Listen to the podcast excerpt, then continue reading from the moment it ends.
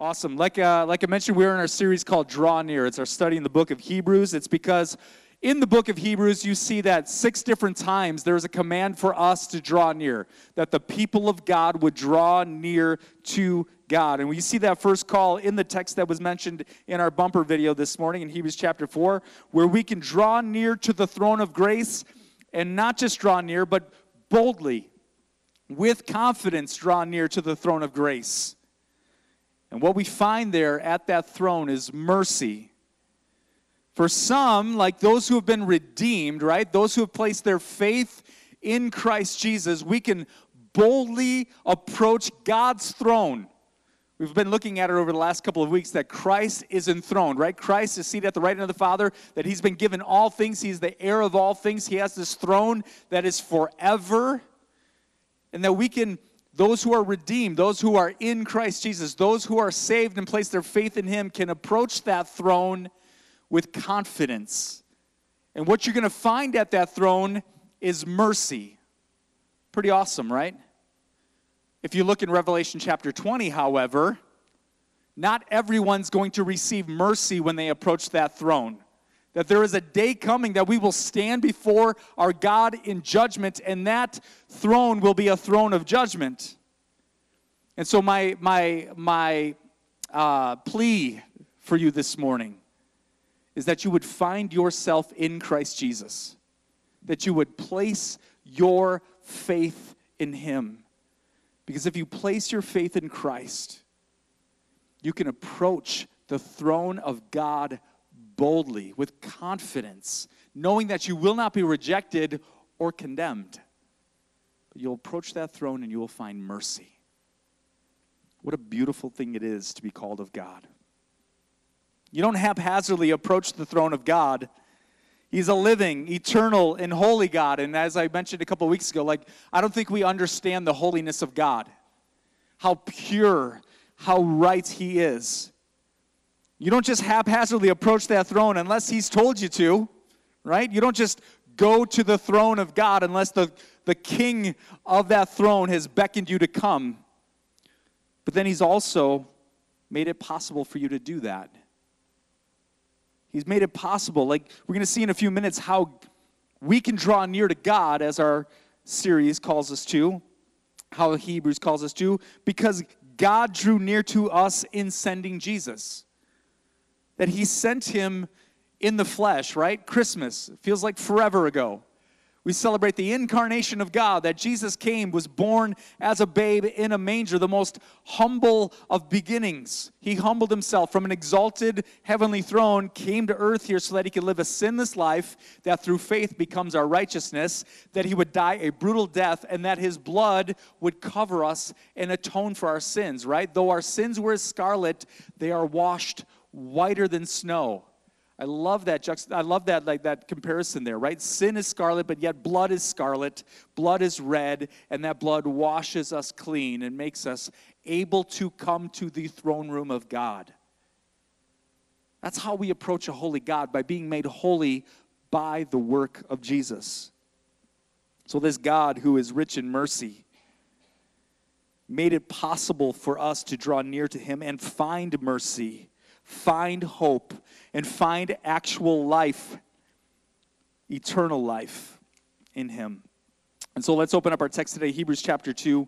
Let's start in verse 11, and uh, we'll read to the end of the chapter. We read a couple of these verses last week, so I'm going to repeat them just so we can see the line of thought here.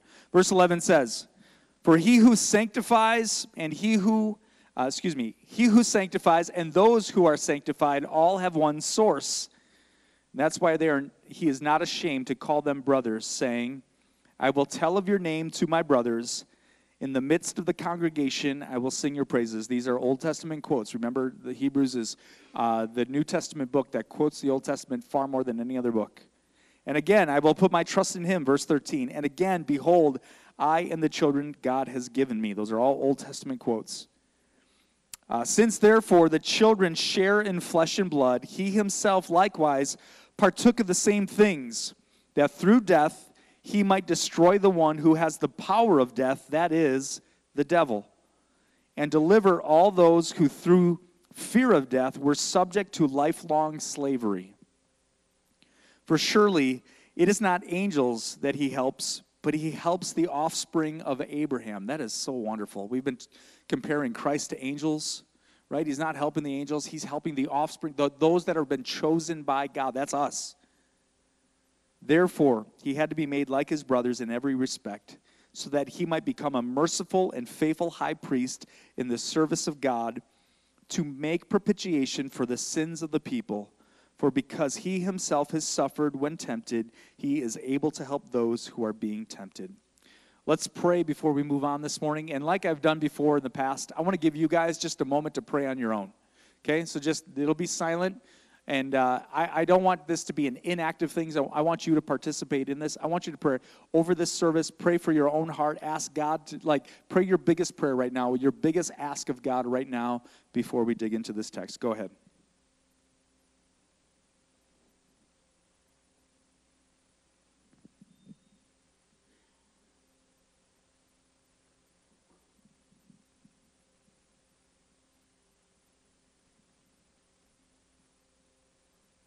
Father, I pray that you would hear these prayers. And God, if I could ask one thing of you today, I pray that you would open up our eyes to see you, to behold you in your scriptures, that your Holy Spirit would open up the eyes of our heart and the eyes of our lives, God, to just see the, the, the surpassing worth of you, how much of a treasure you are God, if there's a tension in us, God, if we've been looking at this world and we just we just know that there's more than our life, more than what we've been living, that maybe it's you that we've been missing, God, I pray that we would have our eyes open to that today. That we would confess our need of you, place our faith in you, and find this life, this hope, God, that we've been talking about, that we would find it completely in you. So, God, I thank you for my friends that are here today. I thank you that you've gathered us together to behold you, to see you. So, God, allow us to do that today. Give us the boldness and the humility, God, to keep responding to you by the prompting and the power of your Holy Spirit.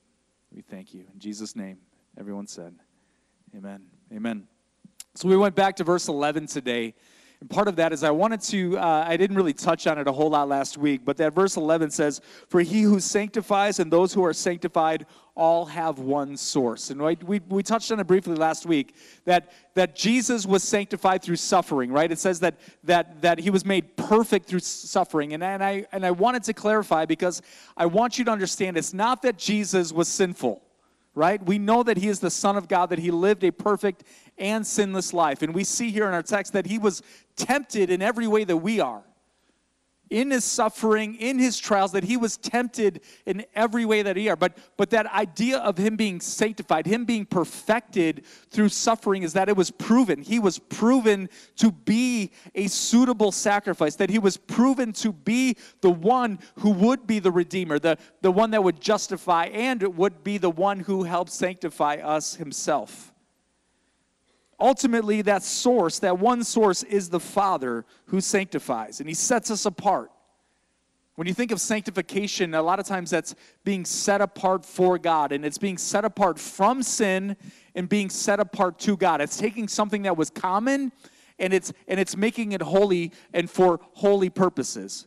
A lot of times you talk about that with, the instruments in the temple in the Old Testament, that these things were consecrated or that they were sanctified and that they were set apart from the world, set apart from sin, and set apart to God. And so ultimately, it's God who does that. But we talked about last week how often the tool and the means of sanctification is suffering and child, uh, excuse me, trial, not child. Sometimes children are a tool of sanctification. Amen, parents? Anybody know that? Maybe that was the Lord speaking through me at that moment right? Like, woohoo, like suffering and trial, yes, used of God, though that I might be more like him. Like, when James chapter 1 says, Consider it pure, pure joy, my brothers, when you're faced with trials of many kinds, like, nobody does it, right? Nobody looks at trial and goes, Woohoo, yeah, pure joy. God is working. We see over and over through the scriptures, not even just in our lives, but in the life of Christ, that through those trials, though he didn't sin through any of them, Though he was tempted in every way that you and I are. Every way. Think about that. Think about your deepest temptations, the ones that you don't talk about with your friends. Christ knows that temptation and stood firm, trusting in his Father, leaning in to the Spirit of God for help in those moments so that he would not succumb. So God sanctifies us we have the same source as Jesus, the good, good Father, and suffering we face produces in us an endurance and a perseverance and a steadfastness and an actual living faith. Ever just like, I need my faith to grow, I want my faith to be stronger? Like, that happens through trial. That happens through suffering. It happens when, when you're faced with the opportunity to just respond in my flesh and respond to my sin or respond out of God's work in my life. And every time I do that, I crucify the flesh a little bit more. I put to death what is earthly in me just a little bit more, and I continue to walk by the Spirit of God for the glory of Christ Jesus. When you know and trust that God is good and works everything for your good, as it says in Romans 8, for your sanctification, for your ability to further and better reflect the glory of Christ, you actually consider those trials and sufferings joy. Because you praise God that He is working in you. You praise God that He is making you more pure, that He is sanctifying you. You praise God that you're making me a little bit more like you. It's imitation yes like to imitate. Like you ever have somebody like imitate you? Like want to be like you? Like want to be like jesus? Yes of course there's that imitation but it's more than that. He's bringing out the nature of god in you right when you come to christ right john chapter 3 when it talks about being born again that which is born of flesh is flesh that which is born of spirit is spirit when when people talk about being born again like i remember back in like the 80s that was like 70s and 80s that was a popular term I remember some of my uncles looking at me and going, Oh, you're one of those born agains, huh? You're one of those born agains. Like it was like this, oh, I can't believe you're one of those born agains. Like you were like those radical, crazy Christians, those born agains. Newsflash, like you can't be a Christian if you're not born again. That which is that which is of the flesh is flesh. That which is of the spirit, you must be born. Jesus says, "Do not marvel that I say you must be born again." It's a spiritual thing that happens, not just a uh, transformation of a philosophy not that now that we live by. It's the Spirit of God alive in us. And so let's continue to read. Uh, let's read uh, verse 11 one more time. It says, For he who sanctifies and those who are sanctified have one source. That is why I tell you, or that is why, excuse me, he is not ashamed to call them brothers. That's an awesome phrase right there. This is Jesus speaking of us saying, I will tell of your name to my brothers in the midst of the congregation, I will sing your praises. Jesus is in the midst of the congregation singing God's praises with us. Think about that. Verse 13. Uh, I again, I will put my trust in him, and behold, I am the children of God he has given me. Jump down to verse 17 real quick. Therefore, he had to be made like his brothers in every respect, so that he might be a merciful and faithful high priest in the service of God to make propitiation for the sins of the people. Did you see in verse uh, 11? I, I pointed it out there that he is not ashamed to call us brothers. Have you um, ever been ashamed to be associated with somebody? Has somebody ever embarrassed you to such a degree where you're just like, uh, I don't know this guy. I don't. Have you ever been ashamed of somebody in your family? You know, you got the black sheep of the family, the one who seems to uh, uh, put a blight on the family name, maybe damaging your reputation, tarnishing that good family name. Or maybe that's you. maybe that's you. Maybe you've done some horrible, poor, sad, just terrible things. Maybe you're that person who's been known as the screw up and can't get your act together. By the way, in relation to God, that's us. That's all of us. If you're in that place today, if you're that person today where you're the black, that's me as well. Like, and God, Jesus Himself, is not ashamed to call you brother. Like, how amazing is that? how amazing is that the God of the universe would, would sit down next to you and put his arm around you and have a drink with you, like chat with you and own you as his brother. With everything that I've done, with everything that I've done wrong, with how many times I have sullied, like uh, the, the good family name, that I've soiled the good family name, he's gonna put his arm around me and not be ashamed of me? I was reading a uh, sermon by Tim Keller this week. Uh, may he rest in peace. What a amazing servant of God who just recently went home to be with the Lord.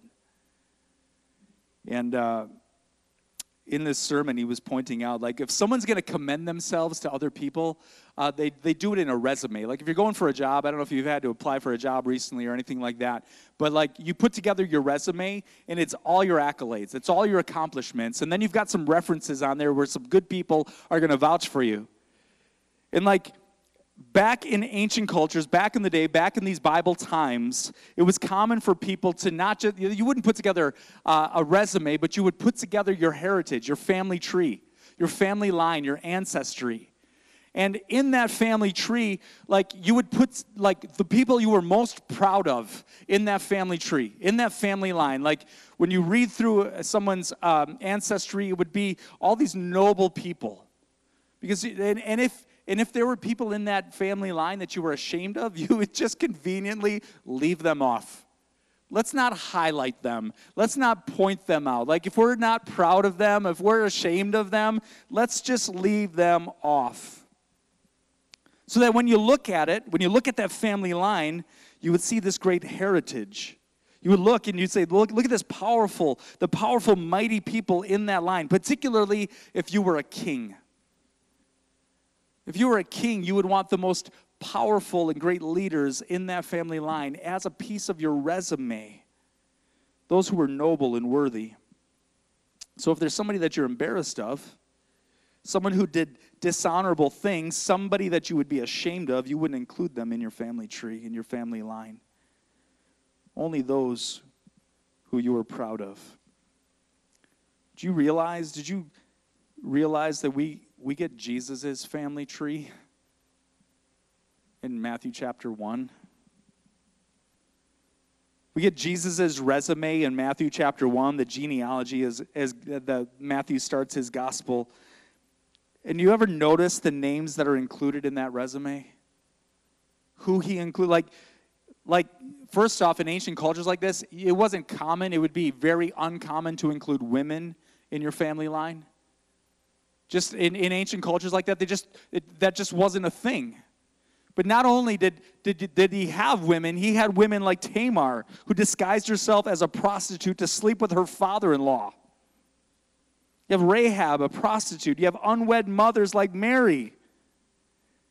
You look at the, the, the, family line of Jesus himself, King Jesus himself, and it was full of people who have sinned and sinned hard. They have failed and embarrassed themselves to no end. And Christ includes them in his resume. The point is this Jesus is not ashamed of you, but he calls you to draw near. He's not ashamed of you. Instead, he loves you enough to suffer and die in your place, to redeem you Yes, to take all of that past, all of that sin, all of that shame, all of the good stuff you've done, and all of the bad stuff you've done, and to cover it in His blood, to cleanse it and to make it pure, to make you able to stand holy before a righteous God. He's the one who does the work in us. And it's so amazing that He's not ashamed. And He does it so that we would draw near to Him, to be in relationship with Him forever. He is not ashamed of you. So stop running and hiding. Think about the Garden of Eden, right? Adam and Eve, Garden of Eden. You guys can touch any tree in the garden. God looks at it like this garden is yours. Everything in it is good and very good. You can do anything you want in this garden. You're naked. It's fine. Don't even worry about clothes, right? Like, that was supposed to be funnier than what you guys made it seem. You can do anything. But don't touch that tree. What do they do? It's like talking to a three year old, right? What do they do? They got to touch the tree. They partake of the tree. All of a sudden, there's shame. They realize they're naked, and now they're embarrassed. What do they do? They run and hide. They run and hide in shame. God seeks them out. And yes, there's consequences for their sin, but He also clothes them, right? He clothes them. That's like one of the first pictures of what Christ does for us. And right there in that moment, you see this beautiful plan that, that yes, serpent, you deceive, but the seed of the woman is going to come and crush your head. That's the picture of Jesus. That's the picture of redemption, of salvation in Him. If you're in this place today, stop running and hiding. He loves you and is not ashamed of you. Stop running and hiding and draw near to Him. Draw near. Let's read our text again, uh, verse 14, Hebrews chapter 2. Since, therefore, the children share in the flesh and blood, he himself likewise partook of the same things, that through death he might destroy the one who has the power of death, that is, the devil, and deliver all those who through fear of death were subject to lifelong slavery. slavery excuse me. For surely it is not angels that he helps, but he helps the offspring of Abraham. Therefore, he had to be made like his brothers in every respect, so that he might be uh, might become a merciful and faithful high priest in the service of God to make propitiation for the sins of the people. So we share in the flesh and blood. We, he shares in our flesh and blood. He partook of the same things, it says in verse 14. That's the incarnation of Jesus. Again, we mentioned it last week, right? God came down because God can't die. God is spirit and God is eternal. There's no beginning, there is no end. You cannot kill God. And so he comes down in flesh and blood. He comes down in the incarnation because the payment of sin, as we talked about last week, the requirement of sin, the thing that plagues mankind is sin, and the thing required by that sin is death. The wages of sin is death, but the free gift of God is eternal life, it says in Romans. That's why the priests went into the temple. They offered sacrifices to remove the stain of sin of the people. Lambs had to die because death is required of sin. But God isn't a man, and God can't die. So God had a plan from the moment sin entered the world, like we just talked about. God had a plan.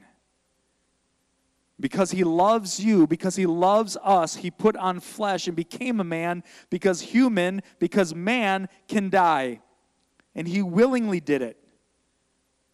Because he loves you, he willingly went to the cross. John chapter 10, verse 17. For this reason, the Father loves me because I lay down my life that I might take it up again. No one takes it from me. No one takes my life from me, but I lay it down of my own accord. I have the authority to lay it down, and I have the authority to take it up again. This charge I have received from my Father. So, because of his love for us, he laid down his life for us because he knew that sin needed death, it needed to be paid. And by his bloodshed, he makes us clean. And because he is the eternal God, it is satisfied forever. We're going to see in a, in a couple of chapters here in the book of Hebrews how the blood of sheep and goats never could satisfy. It was all done in faith, pointing to the one who is the spotless Lamb of God who actually takes away the sins of the world. He came as a man because he had to die, but he is God, and so he forgives sin eternally. What a beautiful thing it is to be loved by God. Let's look at verse 14 again. We'll see the effects of Christ's death here. Since therefore children share in flesh and blood, he himself likewise partook of the same things, right? That's his humanity, that's the incarnation, that through death, and here's the effect of his death, he might destroy the one who has the power over death. That is the devil. And here, here's part two, verse 15. And deliver all those who through fear of death were subject to lifelong slavery. So Christ's death him willingly laying down his life for you and me.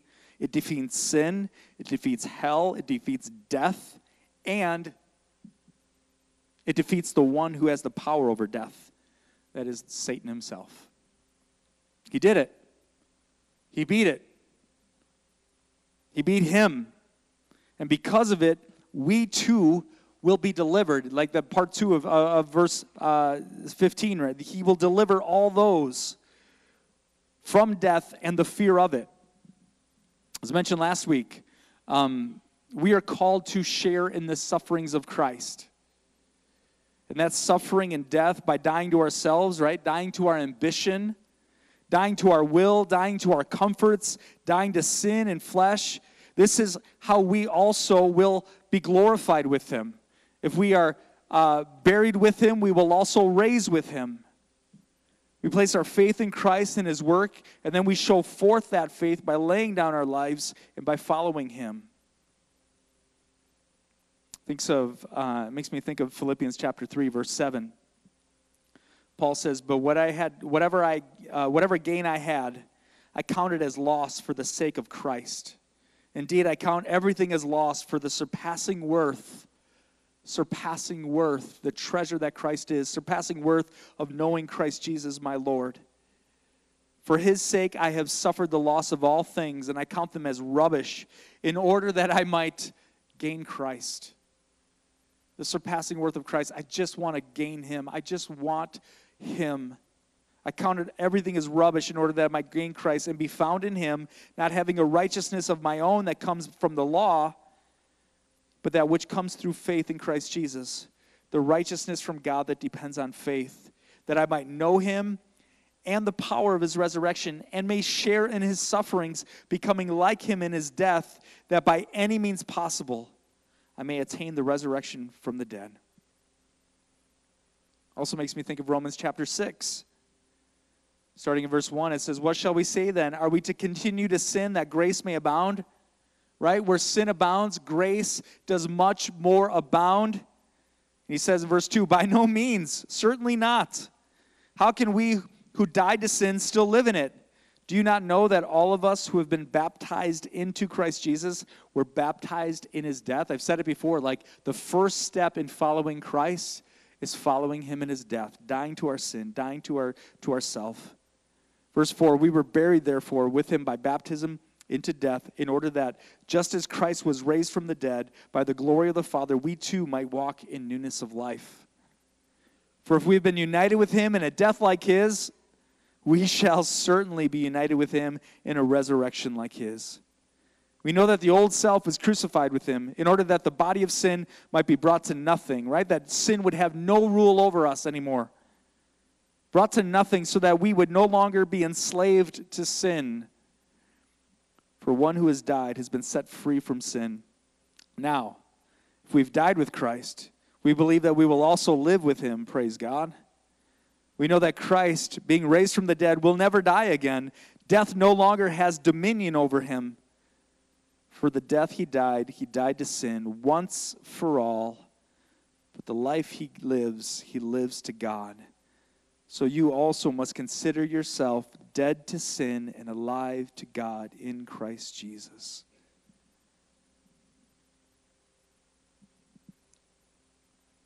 You ever have those moments where you knew that you blew it? You're still walking in your sin and not by the Spirit. I've had this thought many times in my life, like where you just knew that you blew it. Remember driving driving in the car. This was this was about a year ago or so, and I just like I haven't died enough.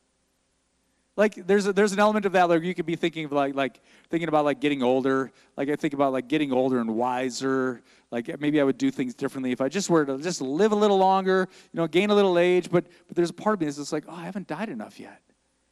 There's still some of that old Kevin in me, that old flesh in me, that old that old sinful desires in me that still wants to to gratify myself. But by the grace of God, by the work of His Holy Spirit, He works me, and they're like, oh no, like I, I'm gonna, I'm gonna crucify that a little bit more. I'm gonna put that to death a little bit more, that I might actually walk in the Spirit of God more and more. There's this temptation in us that we just need to be better. Like, like, just need to be a little bit better, a little bit more moral. Just shine up the old Kevin a little bit more, and I'll just look a little more holy like try to like reform my flesh. Like just try to like shine it up and maybe like beat it into submission a little bit more. Like like the flesh won't be reformed, just so you know. Like the flesh needs to be crucified. It needs to be put to death. Stop trying to save it. Stop trying to reform it. It's a wild beast. It's like trying to tame a lion. We put it to death. We give up and we die. I, I, thought about that this week. I should put that on a t shirt. Give up and die already. Right? A message of hope. right? Give up and die already. That my flesh would die just a little bit more and I would live to the glory of Christ. All right, read verse 14 one more time. We're getting close, I'm telling you. Since therefore the children share in the flesh and blood, he himself likewise partook of the same things, that through death he might destroy the one who has the power of death, that is the devil, and deliver all those through uh, who through fear of death were subject to lifelong slavery. Did you get that? Lifelong slavery because of the fear of death. Are any of you guys afraid of dying? Anybody afraid of death? I think a lot of us were like we would be slow to admit that. Particularly like and if you're outside of christ like if you don't walk with god if you don't walk with god like i think a lot of people would um, be afraid to admit that maybe that they are f- afraid of death. We would never never admit that we are enslaved to it that we are bound by this fear of death. People might even point to their life and how happy and carefree they are how free and autonomous they are as proof that they're not afraid of death or dying and definitely not enslaved to it. I was reading a, uh, a message by John Piper this week, and um, one of the ways that it enslaves us, he points out, is that it puts us in this dream world of denial, he says. This dream world of denial, that we would deny the fear, deny the actual thought of like we and if you think about it like we don't allow ourselves to think on such things. We don't allow ourselves to think about death and dying too often. And that, in, in and of itself, is proof that maybe we are constantly like haunted by it. Like we are enslaved by it, that we are afraid of death and dying. So we constantly distract ourselves. I had, I remember a comedian uh, one time was talking about phones and how like this thing like and, and i've mentioned it uh, over the last couple of weeks and how we just constantly have to have this thing in our hands. And part of the reason like this comedian like you think he talks about nonsense things he's talking about funny things he talks about like it's everything's just comedy but he said like some of the most profound things about how we constantly have to distract ourselves with this because we hate being left alone with our thoughts.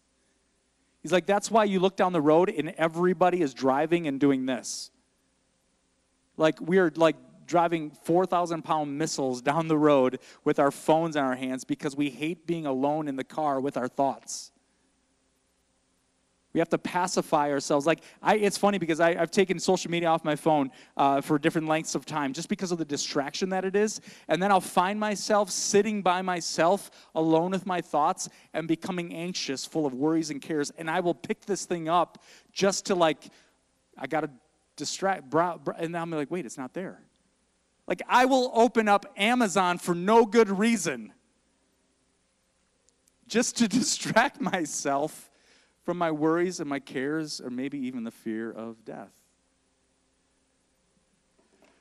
But because of Christ, sin has no hold on me because he defeated the devil himself. He defeated sin death and the devil himself. And those who place their faith in Christ Jesus also can have that same assurance. That same assurance where you don't have to fear death or be enslaved to the fear of death, but because there's hope in Christ Jesus that everything that I've done that makes me afraid of death has been covered by his blood that he put on flesh so that he could be that propitiation, that he could be that atonement, that, that, that fancy uh, $4 uh, seminary word, propitiation meaning that he is the covering for my sin, that he stood in my place. He was sinless not worthy of death, not, not, uh, not deserving of death, but he instead stood in my place and died the death that was deserved of me so that I might take on his life and live eternal and not be enslaved to that fear. That I would have hope and life through him. That part, you know, I, you've probably noticed over the last few months, like at the end of service, we've opened it up and tried to have more times of response and worship at the end of service. So that we can sit with our thoughts and sit with the Holy Spirit for a few minutes and squirm a little bit. I'm trying to, just so you know, I'm trying to make you, I'm trying to make you uncomfortable in those moments because I think those are beautiful moments for us to do some, I, I, say, do some business with the Holy Spirit. And if you guys, you guys know that tension, you feel that tension in you, and you're like, I got to get out of here. I know it. And some of you, like, we, do, we just do it. Like, I got to go to brunch, going to brunch, Sunday brunch. Got to get out of here. Because we, we hate those tension moments where we know something is out of line with the scriptures or something needs to be confessed and repented of and do some business between us and God. And we hate those moments. But God calls us to draw near. He wants all of it. I, have had this image in my mind over the last couple of weeks here, and I, and I prayed it out during pre-service prayer today. Like my hands are full of cares and uh, of cares and worries. My hands are full with with all this stuff from my days. My hands are full of all this stuff, and Christ is calling me to lay it down before Him. But yet I got to hold on to all of it. And I sit here and I squirm with him, but he just wants me to lay it down and to draw near. He wants all of those cares. He wants all of your concerns. He wants your, the, the, whether it's the fear of death or the afterlife or eternity with Him or not with Him. Like He wants that, but He also wants the anxieties of your days. Well, how like how are you? How's your marriage going? Me and my husband, we're we're, we're not quite there. Like He wants that. Me and my wife, we're not quite. He want. Uh, how are you doing with raising the kids? You got any concerns or worries about that? Amen. He wants that. We just open up our hands and lay it at his feet. And what he does is he then fills us with himself. He fills us with himself. And so today, again, draw near. Let's look at verse 17 again. Therefore, he had to be made like his brothers in every respect, so that he might become the merciful and faithful high priest in the service of God. We'll talk more about that in upcoming sermons. Uh, that's a common theme over the next couple of chapters here in, in Hebrews. The end of verse 17 there it says, to make propitiation for the sins of the people. Like I said, that's, that's just a big fancy seminary word for atonement or covering that he's the substitute, that he stood in my place and died for my sins. This is where God, in his rich mercy, pardons and blesses sinners. He pays the price of death for them once for all time with his eternal sacrifice of himself. That's what Christ has done for you. And that's what becomes yours by faith in him. His suffering and death makes you clean from your sins.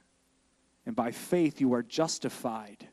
Another fancy church word for just meaning put in right standing with Him. That's what God is. Do you see what He has done for you? How much He loves you? He loves you enough to put on flesh and make the way. Let's look at verse 18 really quickly before we conclude. For because He Himself has suffered when tempted, He is able to help those who are being tempted. I love this. Anybody ever tempted in here?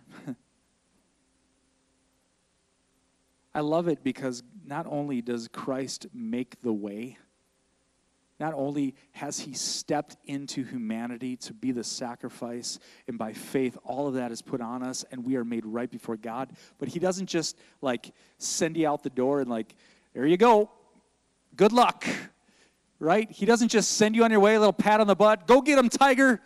Good luck out in the world. Like he's going to help you along the way. He who is tempted, he who suffered, he who was proven pure, he's going to help those who are tempted. He's going to help us in our weakness. He's going to sustain us through the way. He upholds the world by the word of his power, as we looked at in chapter 1. He's going to uphold you as well.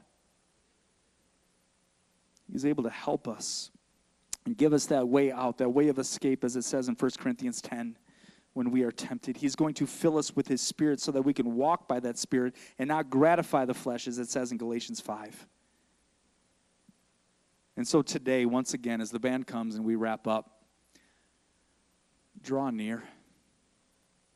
Draw near. Draw near to your God today. As part of our response this morning, in a few moments, we're going to go to the table of the Lord. We're going to make communion a part of our response this morning. And um, as I always say, this table is an open table. Uh, you don't have to be a member of this church uh, to participate in communion this morning, but I do. You do need to be a part of the Church of Jesus Christ. If you placed your faith in Him, if you placed your trust in Him, this table is open to you today. If you have not done that, um, I would I would say let's not partake together then. Let's not partake in this moment together because this is for the church of Jesus Christ. But as, as we've looked at the text today, and as we've seen what Christ has done, and we've seen that we have the ability to draw near to Him, I hope the Holy Spirit has been working on you, that He's been speaking to you, and that you've been responding to Him both in your heart and in your mind. And so, as before we go to this uh, moment, let's let's pray. And um, I would just continue to ask you to respond to whatever God is doing in you. Maybe you're here in this place and um, maybe you know that you are far from God. Maybe you've walked with God at one point, or maybe you've never walked with God, but you know that you've been far from God. And you know that His Spirit is calling you, you know that His Spirit is beckoning you to put your faith in Christ, to draw near, and today you're just like, I just need to do it with heads bowed and eyes closed and no one's looking around. If you're in this place today and you're like, Kev, I know that God is calling me and I need to draw near to Him. I need to place my faith in Jesus and just draw near once again. If you're in this place, I'd love to just pray, pray for you, and I'm not going to make you stand or anything like that. But if you just want to look up and catch my eye, so I know that I can pray for you and include you in that prayer, I'd, I'd love to do that. So please. Uh, if you know that today's, today's a day for you to place your faith in Jesus or maybe to stop running and just draw near to Him, just look up and catch my eye. And let me pray for you.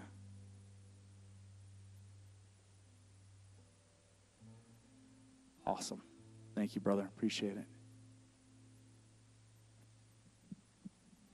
Anybody else? Thank you. Thank you, Jesus. Thank you, dear. Father, we thank you and praise you for the ability to draw near. You are holy, you are righteous, and you, you dwell in unapproachable light. And there's no way a sinful being like me could ever approach your throne except for Jesus. And I thank you, God, that you have drawn near to us in sending your Son and his work on the cross and the blood that was poured out that makes us holy, that makes us righteous, that makes us able to stand before a holy God in his throne. And so, God, I thank you for you. I pray that your Holy Spirit would continue to work in us and work in your church, and that we would continue to submit ourselves to you. And when we fall short, that we would just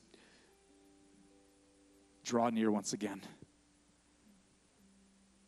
God, that we wouldn't run, that we wouldn't hide, but that we would continue to hear your voice and your beckoning, continue to lay ourselves at your feet, knowing that you will continue to sustain us and fill us, meet us, and that you will save us.